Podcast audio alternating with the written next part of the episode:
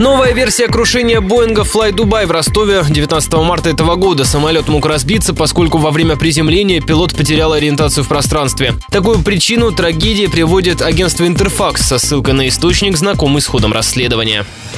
Подробности. Во время резкого ускорения или замедления самолета вестибулярный аппарат человека посылает в мозг ложные сигналы. Из-за этого возникает ощущение резкого набора высоты. Пилоты часто сталкиваются с подобным явлением ночью и в плохую погоду. Возможно, поддавшись ложному чувству, что самолет достиг опасного угла атаки, командир экипажа не посмотрел на положение авиагоризонта и отдал ручку управления от себя. Это предположение совпадает с промежуточным отчетом Межгосударственного авиационного Следственного комитета. При заходе на второй круг, примерно в километре над землей, стабилизатор высоты самолета был отклонен на пикирование. В этом состоянии он находился 12 секунд. Вывести лайнер в горизонтальный полет не получилось. Судно вошло в пике и врезалось в землю на скорости 600 км в час.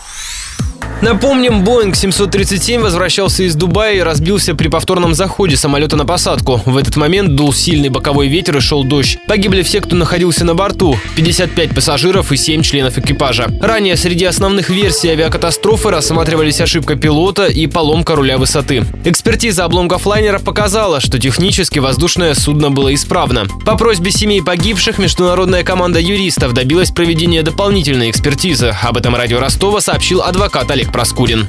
Сейчас идет параллельно две стратегических линии. Часть ростовская занимается сбором документов на погибших и э, на родственников. В Канаде у нас идут экспертиза, касаемая всего, что относится к Боингу, которые должны установить, возможно ли привлечение к ответственности производителя самолета и комплектующих. Поясним, Олег Проскурин, его партнер Артур Эйберг и австралийский эксперт в области авиационного права Джозеф Уиллер представляют интересы 26 родственников. В досудебном порядке они намерены получить компенсации от компаний Boeing и Fly Dubai. При этом наш собеседник не стал разглашать сумму, на которую претендуют его клиенты.